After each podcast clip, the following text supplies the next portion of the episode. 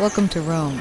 This is The Bittersweet Life with Katy Sewall and Tiffany Parks.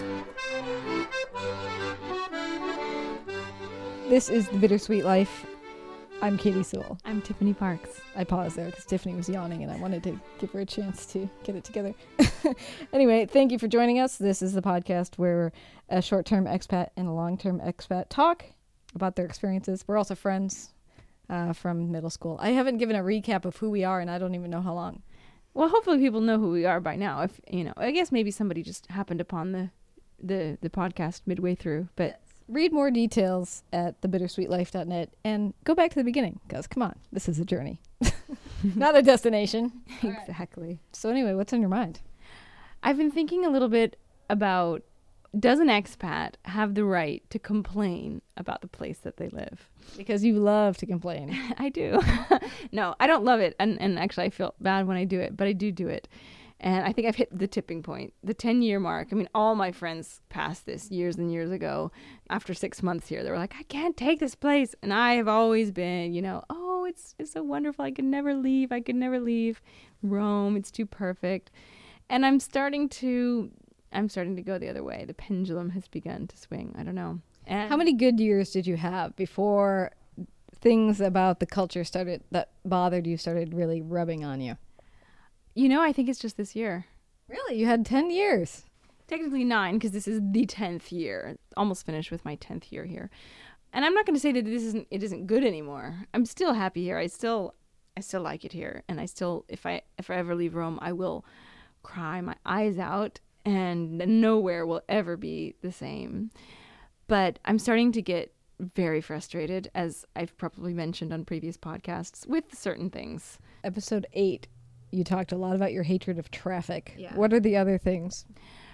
I mean, In brief. But yeah, besides the basic, you know, bureaucracy, headache, people being not helpful in bureaucratic situations, the way the city is run bothers me. It bothers me that it's very difficult to get anything done, not because, oh, it's just a charmingly, you know, Mediterranean atmosphere, everybody's laid back, and it's not. It's not because of that. There are specific reasons, and there's a lot of corruption, and and it, it bothers me. I think what's bothering me is that I'm no longer just an expat. I'm becoming a permanent resident. Perhaps. I mean, you're becoming an immigrant. perhaps. I mean, I'm, I'm in the process of getting citizenship. So, in in a sense, In exactly the sense you are becoming an immigrant. yeah, I guess I am. And so I think that's why it bothers me more. And and because as I've mentioned in, in a previous podcast, being married to an Italian, I now see the country more from his point of view, from an Italian's perspective, and it and it upsets me. For example, why isn't the shop paying the taxes? It's for our country. This is going to help everyone here. I pay my taxes. You should pay your taxes. You know, you shouldn't be mad at me for asking for a receipt because that means that then you have to pay tax on what I bought. So that bothers me. It gets on my nerves that the country isn't run properly, that there's trash in the streets, that buses never run, that people who work in bureaucratic offices are quite frankly, some of them, ignorant. I have a friend who's planning her wedding and her passport says she was born in New York and her birth certificate says she was born in Buffalo, New York and they're giving her hell over it because they're saying, "Well, your passport says New York, that means New York City." And she says, "No, it's New York State." I had the same problem because I was born in Washington State and my passport says I was born in Washington. So they say, "Oh, you were born in Washington D.C." No, it's just ignorance like this. It, it, it's getting to the point where I almost want to leave the country. I have a good one. Tell me. You have the little green walking man that tells you it's safe to walk in the crosswalk, but the cars also have a green arrow to go straight into you. Yes, to turn, not to go straight, but to turn. Yeah, to turn into where you're walking. Is what I mean. Yeah. No, I mean that's that's d- daily. I have to deal with that. So, I, I you know I often complain, and I wonder sometimes what do Italians think about hearing a foreigner complain about their country. That kind of makes me censor myself sometimes. I chose to be here, and an Italian was born here, and yes, they could leave, but it's different. Saying to an Italian, leave your own country because you don't like it, is different than saying to a foreigner, well, if you don't like it, then go back to your own country. And I get it because, you know, if I were in the States, even if I'm not in the States, even if I'm in Italy and, and people are bad mouthing the United States, I get defensive because it's my country. And so I get that I shouldn't be offensive towards Italy when I'm a quote unquote a guest here. On the other hand, I think, well, maybe I do have the right to complain because this is kind of my country now too.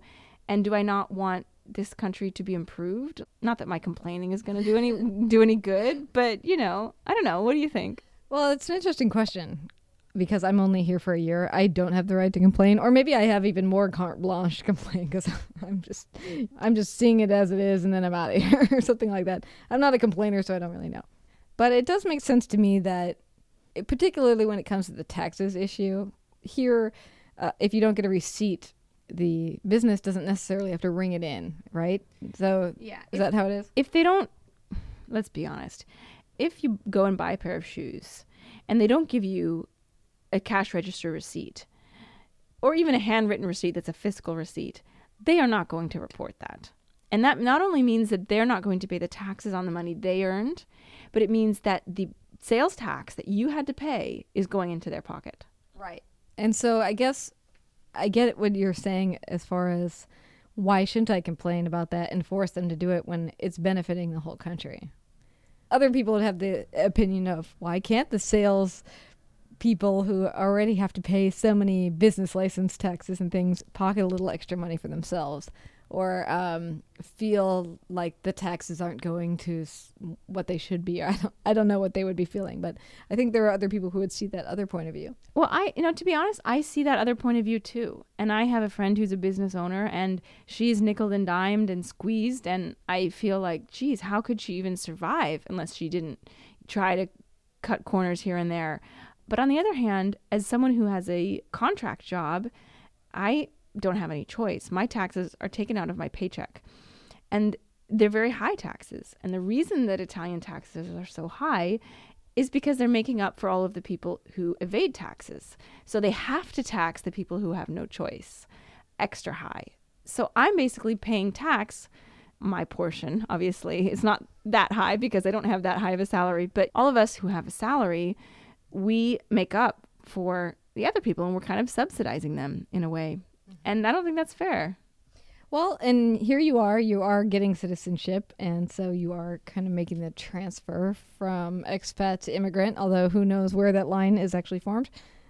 It really is your country. If you're a citizen of this country, this is your country, whether or not you were born here or not. No, it will be. It definitely will be. It's not official yet. It's going to be probably another year and a lot of signed papers and swore. I have to swear something. I don't know. Hopefully not allegiance, because technically I think my allegiance is to the United States, but I have to go through some kind of ceremony. But yeah, when I'm Italian, it'll never be the same. It'll never. I'll never feel like the way that I feel towards America. It's even though I'm much more at home in Italy, I still will always feel that America is my country, first and foremost. But want- yeah. I wonder if you will feel different. I don't know. I already started to feel different after I got married, and so I mean, I'm Italian by marriage, um, but um, but it'll be different when I'm, you know, officially an Italian citizen. And then if somebody wants to say, "Oh, what do you know, straniera?" Straniera means foreigner. Whip out my Italian passport. I'm not a foreigner. I love it. Uh, well, I guess what I was where I was going with that was in the United States. I think there are so many examples of immigrants that do stand up for different things. I mean, I mean that's very common.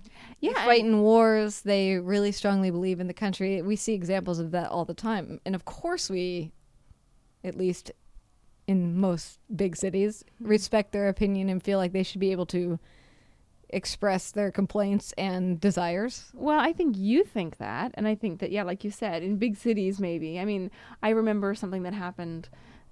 I- don't know if it was the Super Bowl. I think it was the Super Bowl, and there was a commercial. I want to say it was a Coca Cola commercial, and they had the "America the Beautiful" song, which is not the national anthem. Which a lot of ignorant people said, "Oh, they're singing the national anthem in foreign language." It wasn't the national anthem. It was "America the Beautiful," and it was being sung by people in all different languages in the United States, though.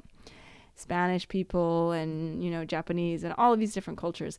And this huge group of people had an outcry against Coca-Cola and started boycotting Coca-Cola because they thought that this was un-American. And I'm thinking, what could be more American than eh, celebrating the fact that America was built on immigrants? I mean, that's what we all are, unless we're Native Americans. We're all immigrants in some way. Our gra- grandparents, our great grandparents. So so it's not all like that. I think that from your perspective, as living in Seattle, having worked for NPR, like that's how you see things. And NPR is not liberal enterprise. Come on. Sorry, sorry, I didn't mean that. But you know, um, let's say they're not conservative. Is that okay? No, you can't say that either. They're middle of the road, Tiffany. middle of the road. Sorry, but anyway, we can cut that. um, but you living in Washington State, which is the I one of like the top most liberal states in uh, in the country. You know, you probably see it from that perspective, but I don't think that all Americans do, unfortunately. But yes, you're right in the sense that it immigrants to the United States like they feel American. They, it seems to me anyway, but they also often protest. There might be this big group of Cuban Americans or um, Ukrainian Americans, I don't know, protesting something, protesting the United States government. I just can't imagine that happening here. You're a foreigner. Get get lost. Get out of here. Do you think that's an attitude that's in Rome, or do you think that's just, uh, I don't know, Italy? I have two questions actually. Would they treat you differently if you were from the European Union, or would they still say, "Listen, foreigner, we don't need to hear hear your complaints"? Yeah, oh yeah. I think there would be not much of a difference. I think there's a, there's a bigger difference between first world, third world. I think I'm treated with much more respect, as wrong as it is, because I'm from a first world country. People from Far Eastern Europe are much more. I mean, I complain that I'm treated badly as an American, but I have nothing to complain about compared to Eastern Europeans or uh, Africans and Asians, Middle Eastern people. So, well, what do you think? I mean, this is almost a question that you have to answer yourself. Is do you think that you have the right to complain? And what has given you that right? Mm, I think paying taxes gives me some right because I mean I'm putting money into the Italian government. So if it's being corrupted and it's going to pay for expensive parties by ministers of the Italian government and their prostitutes, I think I have a right to say that that's not fair. And now that I've been here for, I think anyone would have to say, I think it's me as a uh, just a temporary expat and say that doesn't seem fair.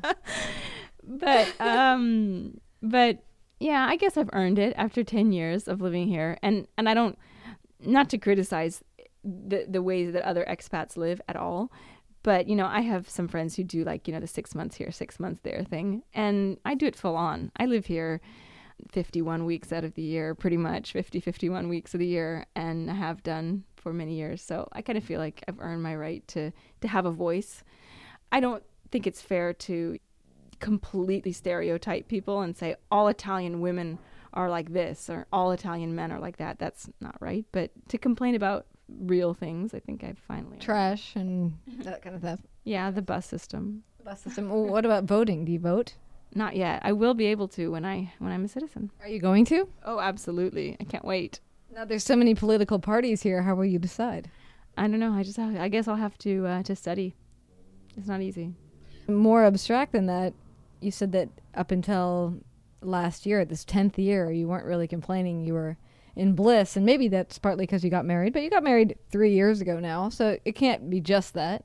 Where is this, uh, this ease coming from? We've kind of scratched at this, but is it just that maybe it's time to not live in this city anymore? I don't know. I do think, I know it seems like a small thing, but I do think that my commute has something to do with it. I used to ride a bike everywhere and I didn't really have to deal with the bus system and I didn't have to deal with drivers as much. And so I think having to constantly be commuting every day and dealing with mean drivers and mean bus drivers and that has has kind of really gotten on my nerves. But yeah, I think maybe it's just a time. I don't know. I can't really answer that. How will you ever be able to answer that question? Because that's like the question we've been getting at is maybe it's time to leave Rome. Maybe we should go to France. Maybe we should do this and that. But uh, what do you think would be the actual deciding point? Can you even imagine it? Honestly, I think that if I could live in the neighborhood that I live now, Trastevere, forever, I could stay forever. If I could live anywhere in the in the center of historic Rome, I could deal with the bad stuff. But if I because of mm, because I have kids in the future or because I buy a home in the future, if I have to move out to the suburbs of Rome, I don't think I'm going to last. Because then it's like, what's the point? You know, I'm willing to deal with a lot of crap because I love this city. And by the city, I mean the central city. I'm sorry. um, if I have to live out in a horrible ugly, dirty neighborhood and it takes me an hour to get into the city. I don't think all of that crap will be worth it anymore. That's the best I can give you. Well, and Trastevere is such a young partying place, Tiffany. Why did why does this part of the city appeal to you so much? Granted, you don't live over a pizza place like I do, but I mean, this is a place for young people. Not completely. There's a lot of older people who like older I Italian. mean, that's a stereotype anyway. No, well, you know, to me, it's not the partying that draws me. I mean, yes, I do love the fact that there's always something going on and there's always people around. I like that. But to me, what I love about Trastevere is it feels like a like a village kind of. It feels like a small town. It's got big city feel, but in a small town look, if that makes sense. Because in Trastevere, it was the sort of lower class neighborhood until 50 years ago. And so when a lot of the building projects were going on in Italy, particularly in the 1600s, but then again in the 1800s, Trastevere didn't get a lot of the um, new buildings. It was a little bit neglected, which means that a lot of this neighborhood is very medieval looking. It looks very old, and the buildings are shorter, so there's more sun, and you feel like you're in a little town. The streets are narrow, they're all cobblestoned. It's cute. I can't help it. It's quaint. I, it sounds superficial, but I just love it. I have noticed that the weather does seem better here than it does in other parts of the city. I'm not sure why, but maybe it's not really better. Maybe it's just that Trastevere, the light and smiles shine on you when you live in Trastevere. For the sun, I think it's the lower buildings. You get more sunshine because you don't have all the tall buildings. Well, I think you have the right to complain, but probably for your soul or for your personal happiness, Yeah, you should try to find other ways to cope. Maybe you should take up boxing or something. or you could do a gladiator school. I could. I could. I met my husband at a gladiator school. Well, do tell. well, we were at a party that was on the site of a gladiator school. It's a big arena with sand. It's made to look like a mini Colosseum, very mini, um, and it's not old. But it's on the Appia Antica, which is an ancient street. And a friend, a mutual friend of ours who studied and or still studies at this gladiator school had rented the space out for a party, a costume party, a toga party, basically, or ancient Roman costume party. And I went and he was there, and what can I say? Don't you love the idea that there's a gladiator school in Rome and that there's toga parties happening in Rome, even if there's no bathhouses, which there should be? And that's what you should open as a uh, person who knows the tourist industry. But let's just end by you telling me what gladiator school is because I'm curious now. I don't know that much about it because I've only been to the actual place when it was closed. So I don't know what they do, but I can imagine. I mean, if you think about fencing, right? People study fencing because it's an athletic sport, but they don't actually hurt each other.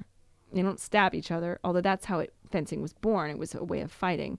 So I think the the gladiator style of fighting, these people who go to the gladiator school, they study that art form, that martial art they don't actually hurt each other, but they they go through the motions. And I'm sure that they it's not it's more than just going through the motions, but I don't know, like wrestling or something similar to that. That's cool.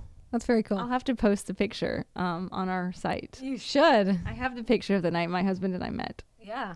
Do that. Do that. we'll look for that. Thebittersweetlife.net. I don't think we answered any questions, but we'll have you cut down on your complaining and you can tell us how you're feeling. And never never buy that house in the suburbs. I think that's the answer. You need to go talk to my husband about that because he's the one who wants to do that. I know, but you could just refuse. You're half of the partnership. Technically, yeah. I don't sound very convinced. He, he he is a stronger. He he's more stubborn than I am. I don't like to say he has a stronger character than I have, but I think he does. Maybe you need to go to gladiator school. I think so. All right, well, we'll leave it there. This is The Bittersweet Life. I'm Tiffany Parks. I'm Katy Sewall. Join us again. Thanks for all the ways you support us. Give us a good rating on iTunes, maybe five stars if you like the show. It will help other people discover that we exist. Thank you. You're the best.